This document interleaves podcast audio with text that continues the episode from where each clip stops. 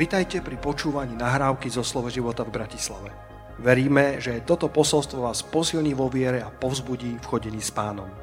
Ďalšie kázne nájdete na našej stránke slovoživota.sk Dnes chcem hovoriť a, a schválne som si odvážil dať taký odvážny názov tomuto posolstvu a to je, že aj ty môžeš počuť Boha.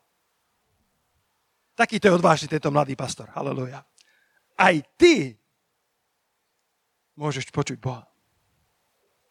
Kto je rád, že prišiel do zboru? Halleluja. A ja, ja budem sa snažiť byť veľmi biblický a, a dnes asi nepôjdem do, do detailov toho, akým spôsobom Boh k nám hovorí. To bude e, možno na iné kázanie. Ale chcem sa dnes hýbať predovšetkým v prvej Samuelovej v tretej kapitole a, a, alebo v príbehu o Samuelovi a potom neskôr Saulovi, takže kľudne si otvorte prvú Samuelovu tretiu kapitolu. Aleluja. Celé tie tri mesiace som sníval, že sa stretneme konečne v dome pánovom a strecha uletí z tejto Tomášikovej. Zatiaľ strecha stále drží, ale myslel som, že naše chvály, naše ústievanie, naše nadšenie a bude, bude e, adekvátne tomu, že si o to viac vážime Božiu prítomnosť. Rozumiem, že mnohí z vás ste prešli náročným obdobím, a, e, či po finančnej alebo mentálnej stránke, ale je dobré byť znova späť v dome pánovom. Je dobré byť v dome Božom, je dobré byť verný v dome pánovom aj v týchto časoch. My nie sme ako rímsko-katolická církev, ktorá musela dať dispens, uh, musela dať uh, povolenie, aby ľudia nemuseli chodiť v nedelu do kostola kvôli korone. Uh, my to nevidíme ako, ako hriech, ale rozumieme tomu, že byť v dome pánovom je dôležité. Amen. Takže prvá Samuelová tretia kapitola budeme čítať o mládenčekovi Samuelovi, z ekumenického prekladu prečítam. Mladý Samuel slúžil hospodinovi pod dozorom Éliho. Slúžil hospodinovi pod eh, tútorstvom Éliho alebo pred Élim. A slovo hospodina bolo v tých časoch vzácne a prorocké videnie zriedkavé. To bolo obdobie, to bol stav, v ktorom sa nachádzal. Izrael, to bolo to obdobie sudcov, kde myslím, že boli len dva prorocké hlasy uprostred toho obdobia, obdobia sudcov. A, a slovo Božie bolo v tých časoch vzácne, nie v zmysle vzácne ako hodnotné, lebo Božie slovo je vzácne a hodnotné vždy, ale skôr uh, raritné, anglicky preklad má rare, uh, bolo zriedkavé, veľmi, veľmi málo sa prejavovalo, evangelicky hovorí, prorocké videnie nebývalo časté. Ale my chceme, aby Božie slovo bolo časté. My chceme, aby prorocké videnia, aby prorocké smerovania v životoch ľudí neboli len zriedkavé, len tu a tam, ale aby sme mohli žiť veľmi blízko pánovi. A Boh túži hovoriť k svojmu ľudu viacej, ako ho jeho ľud túži počuť. Boh nám túži hovoriť, bratia a sestry, on je dobrý otec. Dnes je deň otcov. Poďme to povedať, otec nebeský je ten najlepší otec, ktorý kedy existoval. A on túži potom, aby k tebe mohol hovoriť. On túži potom, aby sa ti mohol dať spoznávať. Friedrich Nietzsche eh, bol eh, jedným z veľkých filozofov, ktorí ovplyvnili 20. 21. storočie dramatickým spôsobom, skôr možno trochu negatívnym, aj keď som sa teda dočítal, že on bol syn protestantského pastora. Vedeli ste? Dokonca jeho dedo bol, ak si dobre pamätám z tých životopisov, takisto pastor. A bolo to celkom zbožná rodina. Ale tento mladý Friedrich sa nakoniec vybral uh, iným smerom a, a naozaj priniesol uh, názory, ktoré sú, uh, nepoďme do tejto témy, ale dosť na tom, že on je známy tým výrokom, že, že zabili sme Boha. A, ale častokrát sa to nesprávne interpretuje, lebo on tým chcel povedať, že osvietenectvo, ktoré prišlo v 19. storočí, tak, eh, tak vlastne ako keby vymazalo uh, tú, tú Božiu prítomnosť eh, zo životov ľudí a predpovedal tento, tento filozof, že kvôli tomu 20. storočie bude najkrvavejšie storočie, ktoré kedy bolo. Lebo ak vymažeš Boha, ak vymažeš svedomie, ak vymažeš Božiu prítomnosť zo životov ľudí, tak zostáva len stará hriešná prírodzenosť. E, ke, keď, keď sám citoval alebo vysvetloval tento svoj výrok, tak, tak hovoril, skôr lamentoval nad tým, čo to spravilo ľudstvo a, a má posledných 13 rokov svojho života bol na pokraji šialenstva a vo chvíľach, kedy sa budil zo sna alebo z takého polospánku, tak, tak vychádzali z neho biblické verše, pretože toho naučila maminka. A on hovorí, lamentoval a hovorí, že kto očistí naše ruky, či existuje taká voda. Ako môžeme potešiť samých seba, keď sme vrahovia vrahov? Kto dokáže zmyť tú vinu a krv z našich rúk? Skôr hovoril o tom, že ak teda e, ľudstvo vymaže tú Božiu prítomnosť, čo sa samozrejme nedá, pretože Boh je všade prítomný, ale z našich životov, pokiaľ je odstránená, tak hodnotový systém sa tak prekrúti, že ľudstvo zostane v stave, kedy musí prísť nevyhnutne nenávisť, hnev a nakoniec krvi prelievanie a mal naozaj pravdu. Ale slovo hospodinovo má byť a Boh chce, aby v našom živote nebolo iba zriedkavé, ale aby to bolo vodítko, aby to bol smer, ktorý v živote ľahko rozpoznáš.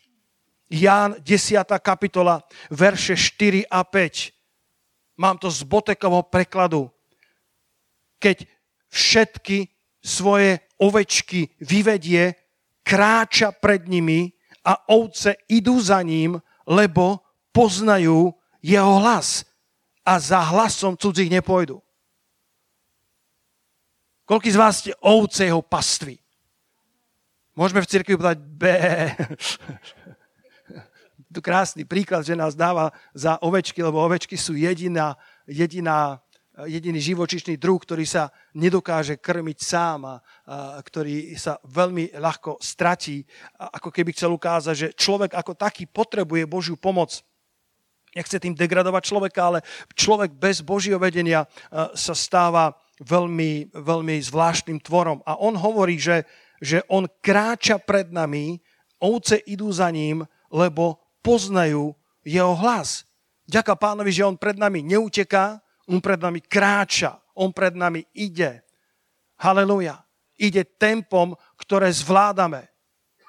Máte ten verš tam? Jan 10, 4, 5, aj túto na obrazovke sa to dá dávať.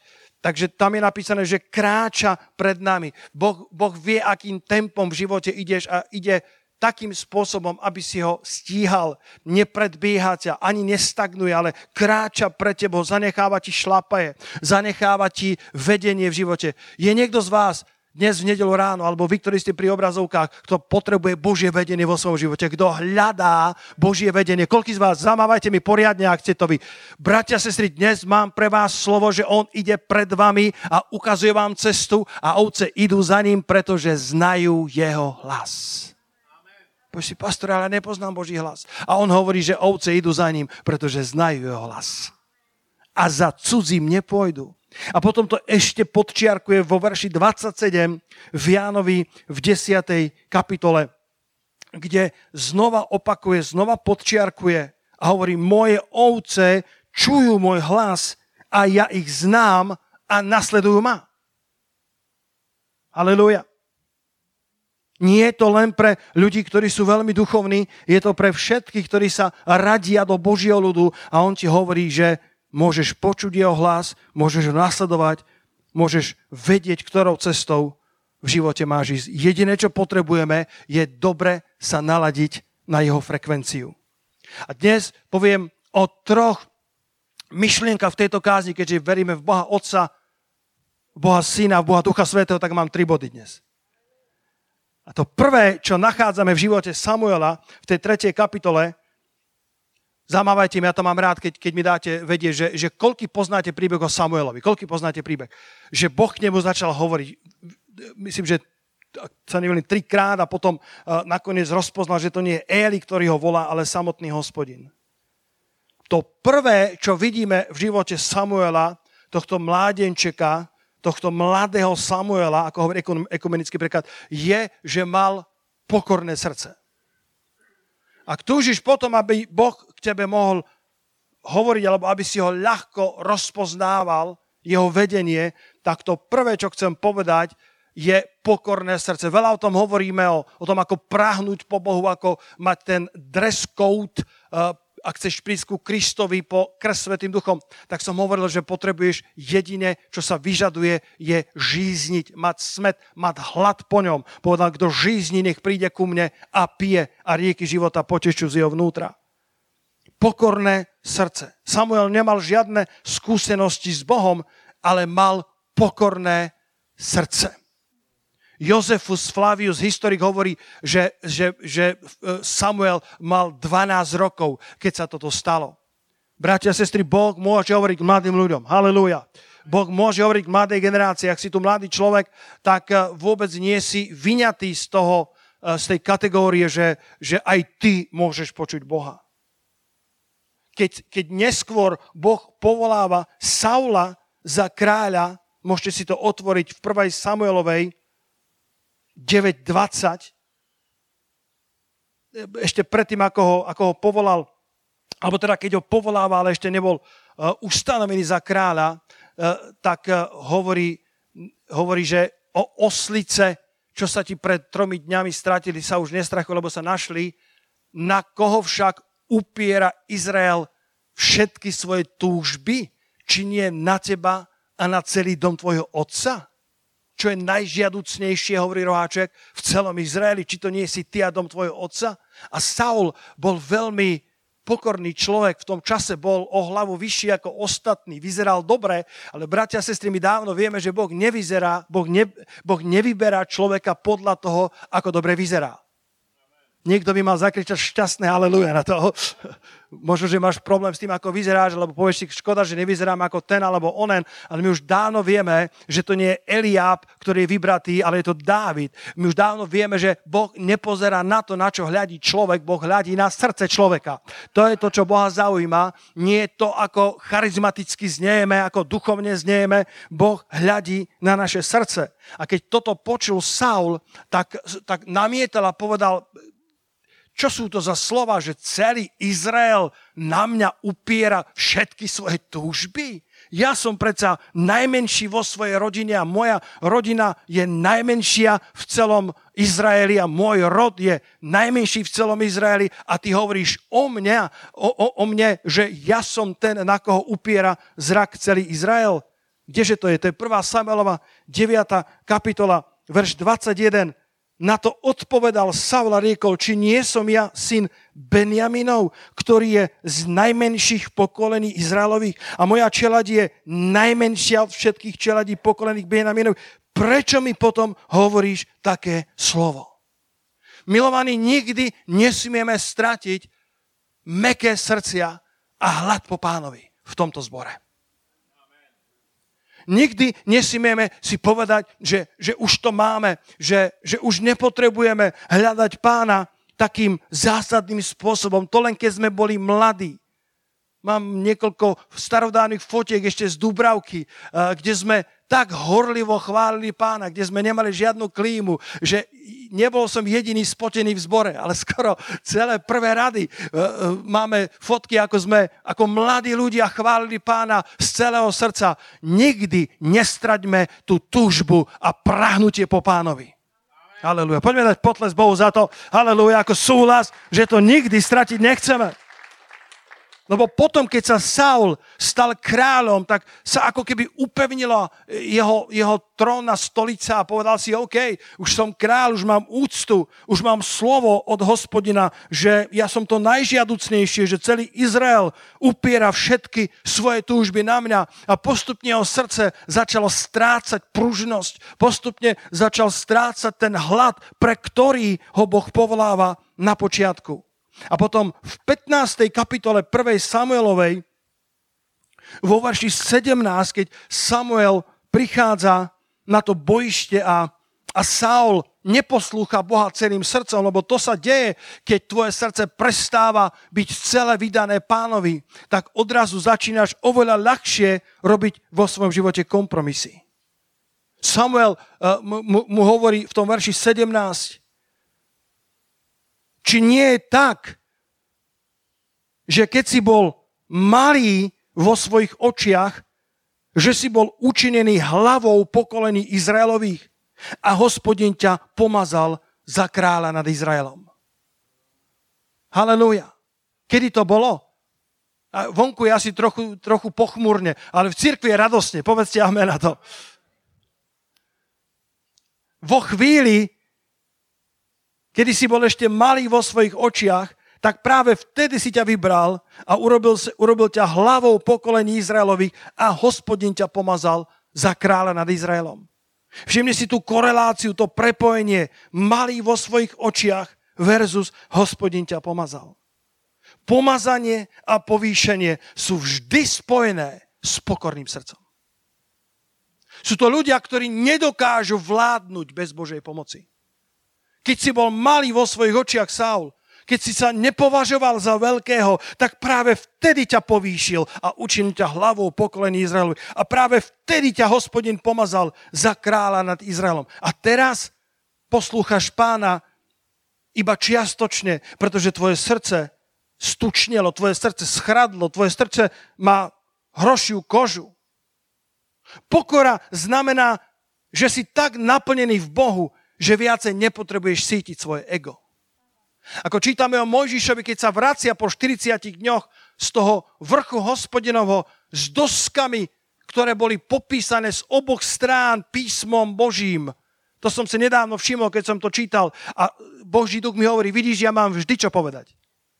Z oboch strán bola tá, tie kamenné dosky boli popísané. Z oboch strán boh, boh mu dáva svoje slovo a on sa vracia z vrchu hospodinovho s čerstvým zjavením z Božieho slova, s čerstvým svetým písmom, s čerstvým závanom na, na hodnoty Božieho kráľovstva. Kedykoľvek prichádzame na vrch hospodinov, tak sa vraciame z neho premenení. Halelúja.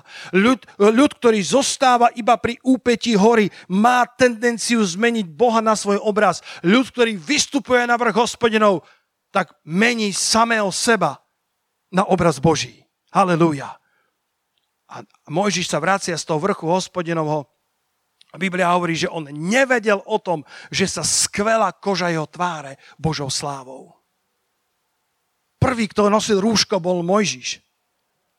Dávali mu závoj, celý závoj na jeho tvár, lebo, lebo koža jeho pokožka tak žiarila slávou že, že Izraeliti utekali, lebo sa báli, povedali, toto je, toto je aká baterka, toto je aký plamenný človek.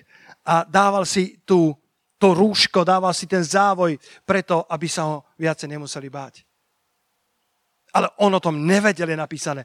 A to nie preto, že by bol Mojžiš duchovným ignorantom, ale to bolo preto, že bol tak plný Božej slávy, že bol tak plný vedomia Boha, že viacej nepotreboval sítiť svoje ego, nepotreboval ukazovať druhým svoju duchovnosť. Mojžiš o tom nevedel nie preto, že by nerozumel duchovným veciam, ale bol tak ponorený do Božej prítomnosti. Počúvaj túto múdrosť, ktorú, ktorú pri, prisudzujú mnohým autorom, ale podľa mňa prvým, ktorý tú vetu povedal, bol C.S. Lewis. Dobre počúvaj, lebo, lebo tam je hlboká myšlienka. Pokora neznamená myslieť si menej o sebe, ale myslieť o sebe menej. Pokora neznamená, že si myslím o sebe menej, že mám menej cenosť, že neviem prijať svoju hodnotu, ktorú mám v Bohu, ale znamená, že mám slobodu myslieť o sebe menej. Pretože, pretože som tak plný Boha, som tak plný jeho prítomnosti, že viacej nemám potrebu, aby som priťahoval pozornosť iba na seba. Nedávno zosnul eh, jeden veľký apologéta, eh, volá sa Ravi Zacharias. Pozná niekto to meno? Ja mám portfólio niekoľkých vynikajúcich kazateľov, ktorí ma veľmi žehnajú a, a odvtedy, ako on zosnul a odišiel k pánovi, ak neviete, čo je slovo apologéta, tak to je ten, ktorý obhajuje vieru ten, ktorý, ten, ktorý argumentuje aby, aby obhájil kresťanskú vieru.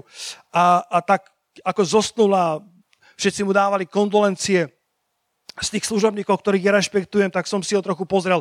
To skvelý rečník, vynikajúci mysliteľ, podobne ako pastor Šrin je pôvodom z Indie, takže, takže brother Peter hovorí prosto uh, takýmto indickým spôsobom, ale fantastický rečník a uh, Atka, ty si, ty si dala tiež na Instagram ten, ten úsek, ktorý mňa asi pred mesiacom oslovila a on tam uh, ho, nádherne hovorí, že to je, to je Matúš, dúfam, že mám správnu referenciu, 22, verš 19, kde uh, ho prišli pokúšať a, a povedali, že, že či majú dávať uh, dane cisárovi.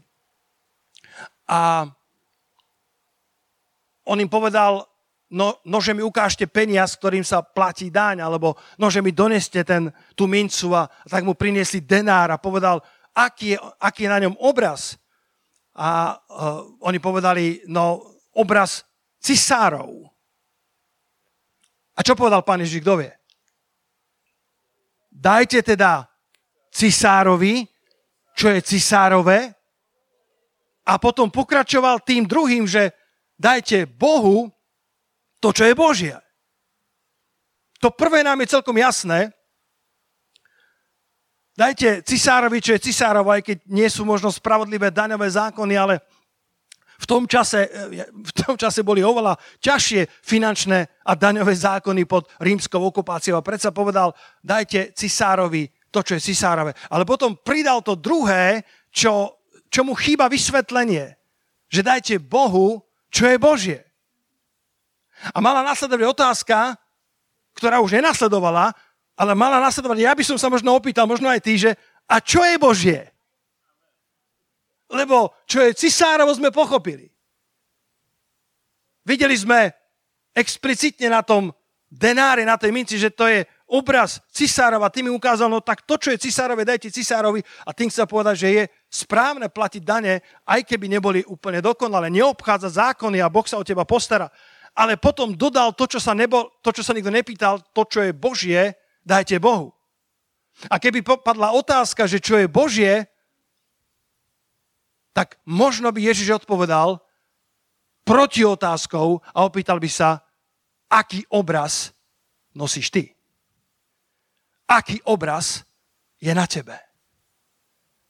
Bratia sestry, my sme stvorení podľa Božej podoby a na Boží obraz. Ak teda máme dávať to, čo je cisárové, cisárovi, tak naše životy, ktoré nosia obraz Boží, máme vrácať späť jemu. Máme mu dávať svoje životy v tej všeobecnej rovine. Každý jeden človek pod, pod, pod môjim hlasom, ktorý ma počúva, každý jeden človek v tejto sále, každý ten človek eh, na tejto zemi je stvorený na Boží obraz a podľa Božej podoby a tým, tým pádom náleží Bohu. Tým pádom boh, boh chce, aby mu slúžil. Tým pádom nemusí hľadať eh, svoje, svoj, svoju identitu niekde mimo, pretože Boh má pre ňo svoj, svoj dokonalý plán. Život každého človeka nadobúda pravý zmysel až vtedy, keď ho odovzdá Bohu.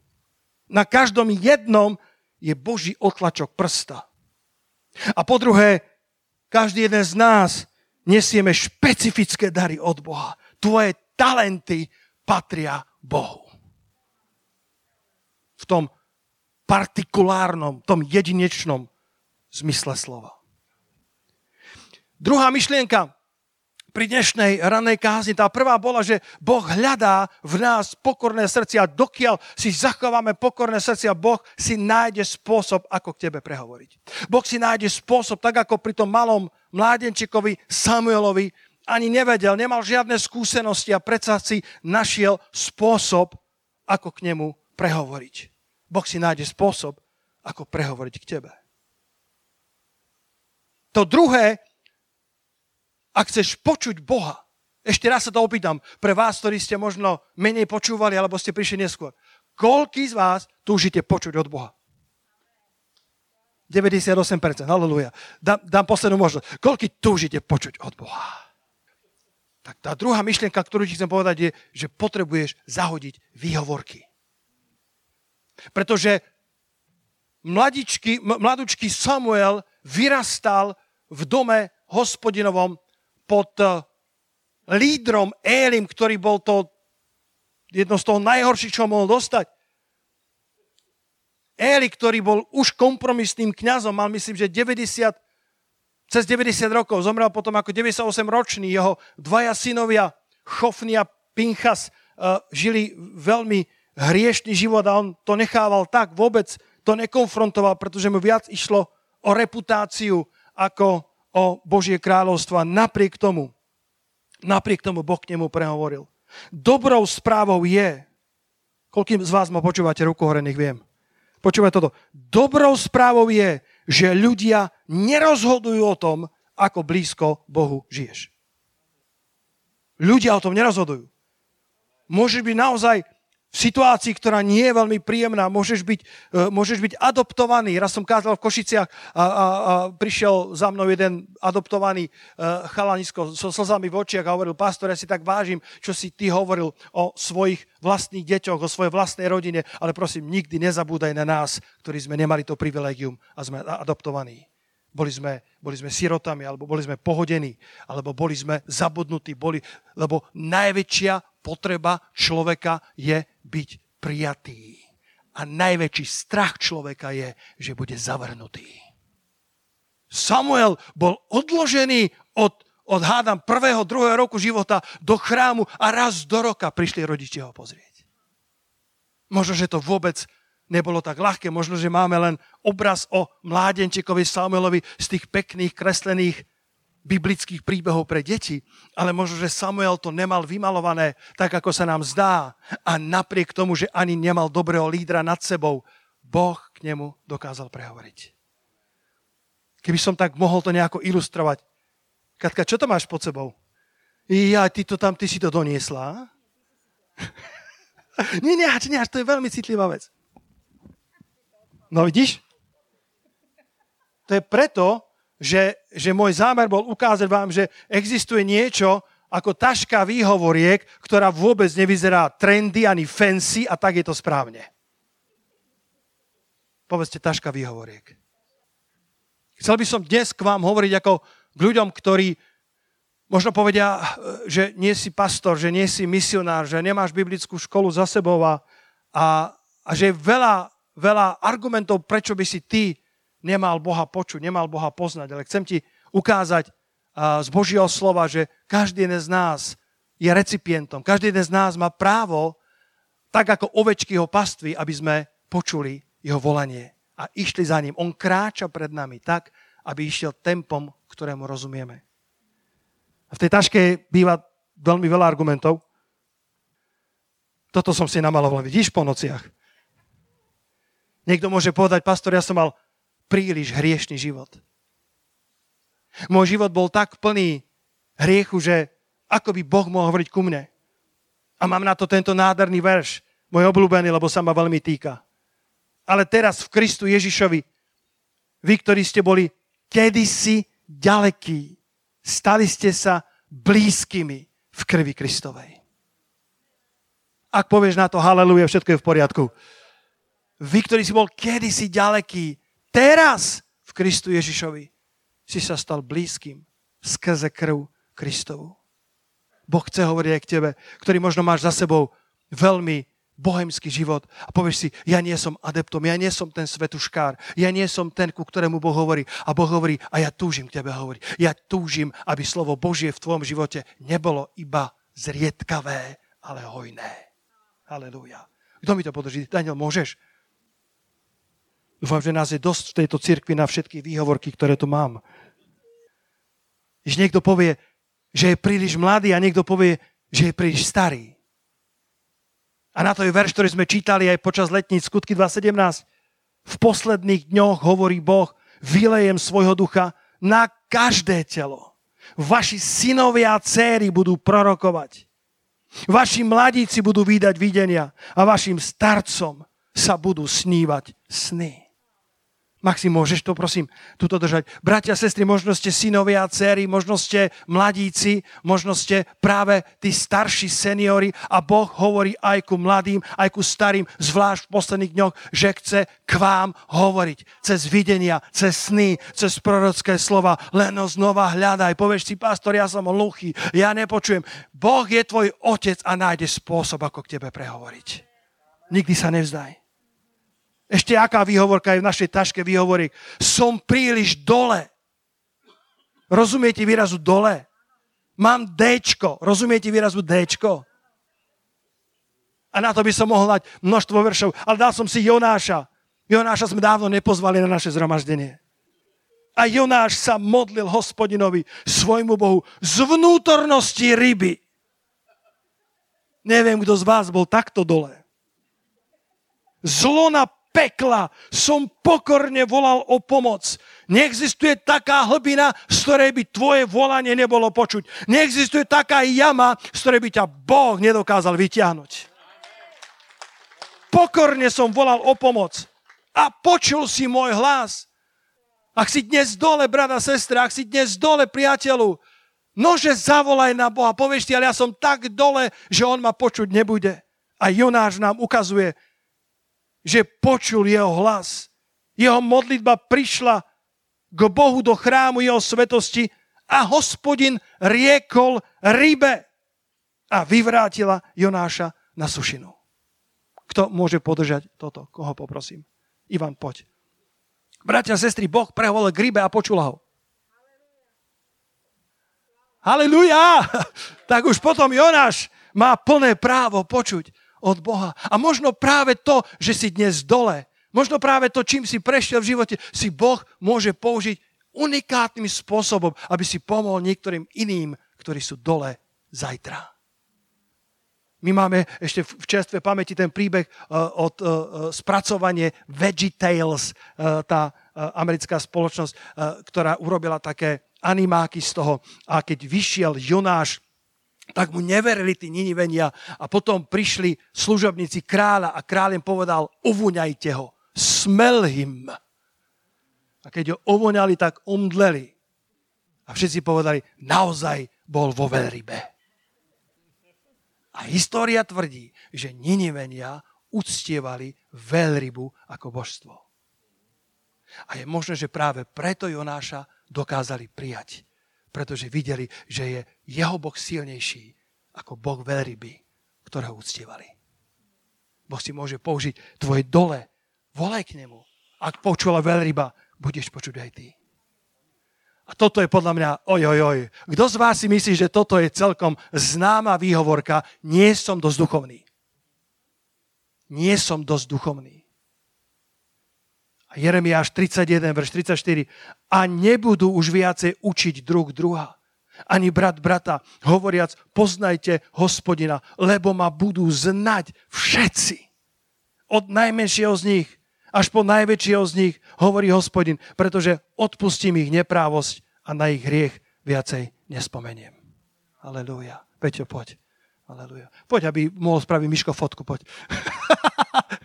Žartujem aby ste to mali pred sebou uh, uh, tieto, tieto niektoré výhovorky. A v tej taške by sa ešte našlo desiatky, ba stovky ďalších výhovoriek, ktoré majú tvoj podpis, ktoré majú tvoje meno. Uh, sám si nachádzaš výhovorky, ale chcem ťa pozbudiť v tom, že žiaden človek, žiadna situácia, v ktorej sa nachádzaš, nie je dostatočne silným argumentom na to, aby si povedal, že Bohu rozumieť nedokážeš.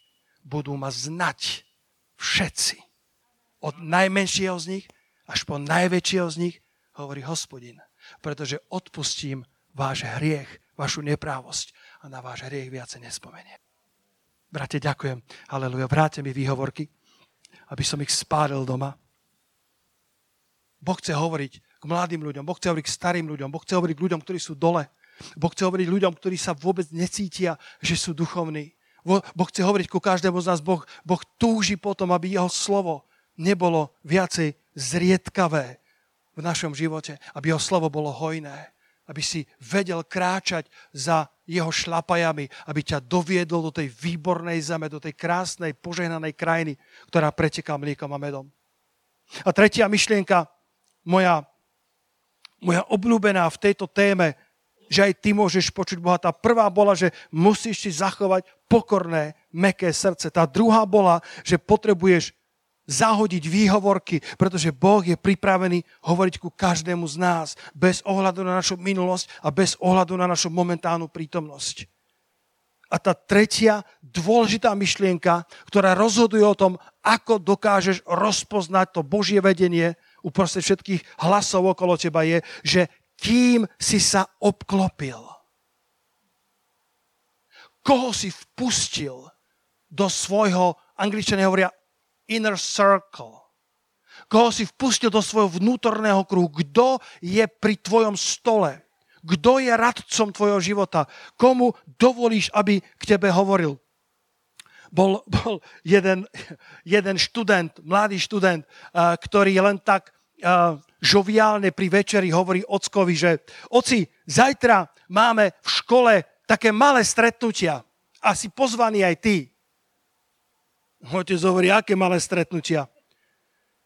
No to naše je, že ty, ja a pán riaditeľ. otec pochopil, že syn hľadal ukľukov, ako mu povedať, že je pozvaný na koberček a že otec tam má byť prítomný, tak, tak vedel, že je zle, tak prišiel tam a riaditeľ ich privítal so sklonenou hlavou a hovorí, prepáčte, ale ja už som musel vás zavolať, pretože už sa to opakuje znova a znova. Všetky napomenutie nepomohli. A otec hovorí, čo sa deje? prepáčte, že to musím povedať, ale váš syn kradne.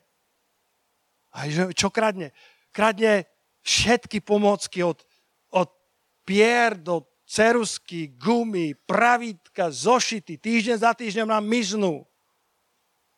Ten otec sa veľmi nahneval na syna a pred tým riaditeľom hovorí, ty si taký hlupák, však na čo kradneš, však to všetko ti dokážem doniesť z môjho ofisu.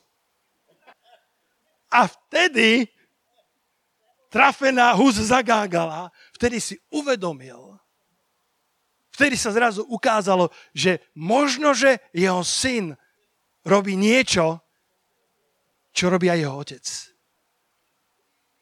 Na jednej strane stojím za tým, čo som povedal v bode 2, že okolnosti ani ľudia nerozhodujú o tom, či Boh k tebe môže hovoriť. Ďaká pánovi, že ľudia nemajú tú moc, ani tvoja situácia, v ktorej sa nachádzaš, nemá tú moc, aby zavrela Boží hlas pre tvoj život, pretože Boh vie k tebe hovoriť, keď si dole. Boh vie k tebe hovoriť, keď voláš zlo na pekla. Boh vie k tebe hovoriť, keď voláš z bruchu veľryby, ako Jonáš v tej druhej kapitole to popisuje, že mal trávu ovinutú okolo krku a tri dni a tri noci byť v bruchu veľryby, bratia a sestry. Nikto z nás tak dole nie je. A Boh vedel vypočuť jeho hlas a jeho hlas z toho najhlbšieho dna prišiel až do toho najvyššieho miesta jeho svetine. A Boh vyslyšal jeho modlitbu a Boh prehovoril k veľrybe a Jonáš sa dostal na cestu, ktorú Boh pre ňo mal v Ninive. Halelúja. Neexistuje žiadna okolnosť, žiaden človek, ktorý by mal v rukách tvoj život. Ale na druhej strane si musíme povedať, že samozrejme ľudia, ktorými sa obklopíme, majú vplyv na náš život. Komu si dovolil, aby sa dostal do úzkeho kruhu tvojho života? Kto k tebe prehovára v ťažkých chvíľach? Ktoré hlasy načúvaš? Verš, ktorý je fascinujúci, ktorý vám dneska na záver chcem ukázať, alebo predzáver, alebo predpredzáver, Uvidíme, koľko sa ich ešte nasáčkuje. 1. Samuelova 20, verš 25, prosím, poďte tam. Stále hovoríme o týchto dvoch postavičkách z 1. Samuelovej. Hovoríme o mladom Samuelovi a potom hovoríme o Saulovi. Hovoríme o Samuelovi, ktorý nemal žiadne predispozície na to, aby počul Boží hlas. Mal 10-12 rokov, mládenček, ktorý nemal za sebou žiadne duchovné vzdelanie, možno sa cítil ako sirota, možno sa cítil ako adoptovaný, možno sa cítil ako odhodený a mal nad sebou Éliho, ktorý už dávno stratil zrak, je napísané. Verím, že je to symbolické, že ten jeho duchovný líder už dobre nevidel. Už nemal, už nemal jasný zrak, dokonca čítame, že ten oheň v chráme Božom už len tak tlel, čo je ďalšia symbolika, že sa nachádzal v stave, kedy slovo bolo zriedkavé. Oheň v chráme už len tak dotlieval, ešte stále horel, ale len tak tak. A uprostred toho Boh dokázal k Samuelovi prehovoriť. A naučil ho, ako rozpoznať jeho vedenie. A potom ideme k Saulovi, ktorý bol na počiatku veľmi pokorný človek a preto si ho Boh mohol mocne použiť. A, a postupne sa jeho srdce odkláňa a vo verši 25 20. kapitole čítame, že Saul sedával vždy na obvyklom mieste pri stene. Bola to bežná udalosť, kedy v rámci kempovania, v rámci boju, e, boja mal svoje bežné, obyčajné miesto. A potom čítame, že Jonatán vstal, Abner si sadol vedľa neho a Dávidovo miesto však zostalo prázdne. Kde bol Samuel? v rámci tohto stolovacieho poriadku. Podľa mojich vedomostí Samuel stále žil. On zomiera, zomiera až v 25. kapitole 1. Samuelovej. Ale viete, Saul si veľmi oblúbil Samuela až do chvíle, kedy Samuel prináša prorocké slovo v tej 15. kapitole. Vyčíta mu, že keď si bol malý vo svojich očiach, tak si Boha poslúchal celým srdcom. A koľký z vás poznáte ten príbeh, že mal zabiť tých Amalechitov do posledného muža. Koľko z vás viete? A že mal zabiť všetok dobytok? Bez rozdielu, lebo to, boli, e, to bol národ, ktorý žil pod obrovským prekliatím, bol národ, ktorý, e, ktorý zabíjal deti, obetoval démonom. E, to je iná téma, prečo sa to tak malo stať, ale dostal jasný príkaz a keď ho stretáva Saul Samuela, tak Saul hovorí, vykonal som slovo hospodinovo. A Samuel hovorí, a aký je to bľakot v mojich ušiach? Koľko poznáte slovo bľakot? Na dolnej zemi sa tak hovorí bľakot. A, a, a, Saul, a Saul, Saul bol, bol dobrý teológ. Hovorí, to, to som zanechal na obetovanie, to najlepšie zo stáda. To, to, to nie ja, to ľud ma k tomu doniesol, to najlepšie som zachoval, ale ostatné som vykonal. Akurát, akurát som zanechal iba 5 tisíc dobytka. Ale ostatné som všetko zahubil. A mal zahubiť všetkých Amalechitov, ale, ale minimálne vieme, že zachoval Agaga, kráľa, pravdepodobne aj ďalších. Mal zahubiť všetkých Amalechitov a všetok dobytok. Teraz ma počúvajte. Každý z nás potrebujeme v živote Samuela ktorý k nám prehovorí pravdu v láske, aj keď sa nám to nepáči. Lebo ak neposlúchame Boha dlhodobo, tak sa nám to vráti. Viete, kto nakoniec zabil Saula? Nakoniec tá história je veľmi smutná. Títo dvaja hrdinovia, títo dvaja velikáni, Saul a Jonatán, sa ocitajú na tom filištínskom poli a a tragicky zomierajú, pretože tá presila je prílišná. Trúla hospodinová je preč. Saul nemal viacej vzťah s pánom. Saul, Saul sa začal obrácať dokonca k veštici, k démonom. A to sa deje, bratia a sestry, s Božím ľudom. Pokiaľ prestávame načúvať Božiemu hlasu, začíname načúvať na nesprávnych adresách. Začíname hľadať odpovede v nelegitímnych zdrojoch.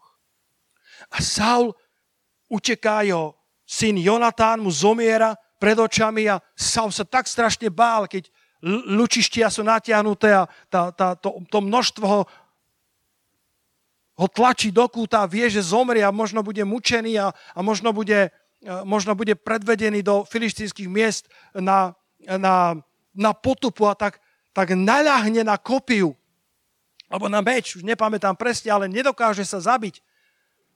Len sa poraní a, a potom sa obzrie za seba, poď si to pozrieť. To je 2. Samuelova, prvá kapitola. Samozrejme, ten príbeh je na konci 1. Samuelovej, ale potom v 2. Samuelovej, v 1. kapitole od verša 7 prichádza ten posol za Dávidom a oznamuje mu tú zväzť a hovorí, a keď sa obzrel za seba, Saul videl ma Zavolal na mňa a ja som mu povedal, tu som a riekol mi, kto si ty? A ja som mu povedal, som Amalechita. A vtedy mi riekol, nože zastaň nado mňa a zabi ma, lebo ma pochytil krč. A pretože ešte celá moja duša vo mne, a tak som zastal nad ním a zabil som ho. Myslel, že dostane odmenu, ale, ale nedostal. Myslel, že Dávid sa poteší, že jeho odveky rival je zabitý, ale Dávid povedal, Saul bol pomazaný od hospodina.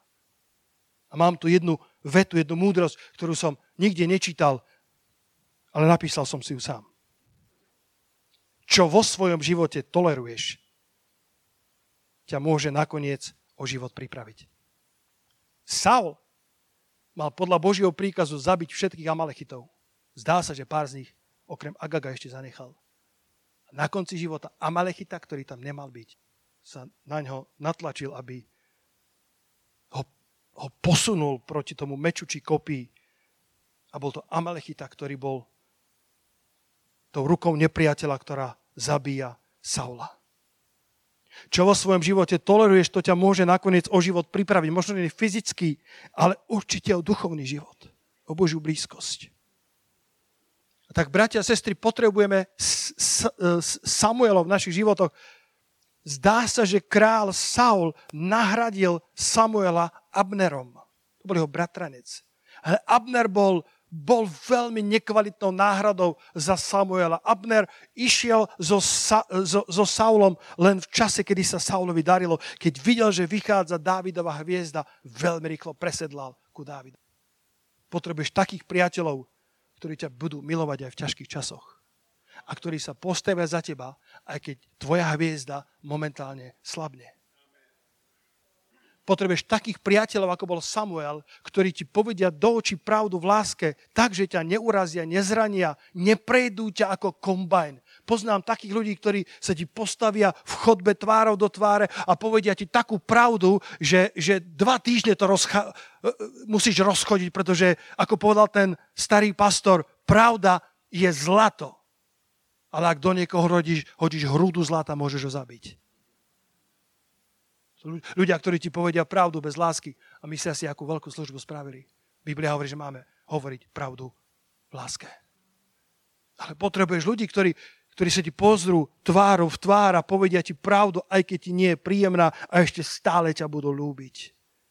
Saul sedel na obvyklom mieste pri stene ako zvyčajne. Jonatán bol na odchode. Jeho najbližší mladý syn bol na odchode. Jonatán vstal a zrazu Abner si sadol vedľa Saula a Samuel nemal miesto pri stole. Pretože sa urazil, pretože Saul si povedal, ja nebudem počúvať nejakého proroka. Milovaní, my potrebujeme prorocké hlasy do nášho života. My potrebujeme prorocké hlasy do nášho zboru. My potrebujeme prorocké vedenie do nášho hnutia. Halelúja! Ničím nenahradíš prorocké videnie. Ničím nenahradíš prorocké severky, ktoré nám pán dáva. A musíme dávať pozor, aby sme netolerovali Amalechitov, pretože tí Amalechiti nám nakoniec môžu ukradnúť to, čo je pre nás príliš vzácne. Možno nie fyzický život, ale určite Boží život. A na záver, ešte je tu jedna myšlienka v tom verši 25. Jonatán vstal, Abner si sadol vedľa Saula, Samuel už tam viac nemal miesto a potom Dávidovo miesto však ostalo prázdne. Ak bol Samuel zástanca alebo symbol prorockého hlasu, Dávid je symbol uctievania. Nemôžeš si dovoliť, aby malo uctievanie prázdne miesto pri tvojom stole. Nemôžeme si to dovoliť, bratia a sestry. Aby, aby pri našom stole, v tom našom úzkom kruhu chýbal prorocký hlas, a hlas uctievania. Pretože to sú chvíle, kedy Boh nám hovorí, nikdy nenechaj vo svojom úzkom kruhu prázdnu stoličku uctievania. Nemôžeš si to dovoliť. Lebo keď Saul ostal takýto okrieštený, nakoniec išiel hľadať radu od veštice. Keď Boží ľud opúšťa prorocké vedenie a hlboké uctievanie, začína hľadať odpovede na nesprávnych adresách. Poďme sa spolu postaviť. O, ja cítim Božiu báze na tomto mieste. Ďaká Bohu za Samuelov. Ďaká Bohu za prorocký hlas. Ak tebe prichádza a hovorí ti, daj pozor na Amalechita, Boh ti nikdy nič nechce zobrať. A ak ti niečo chce zobrať, je to len preto, že má pre teba niečo lepšie. Ak ti niečo chce vziať, je to len preto, že je to iba náhrada za Boží originál. A ten Boží originál je o toľko lepší. Ako akýkoľvek falzifikát, ktorý bol, môže sa blišťať ako chce, ale skutočným zlatom nie je. Modlíme sa.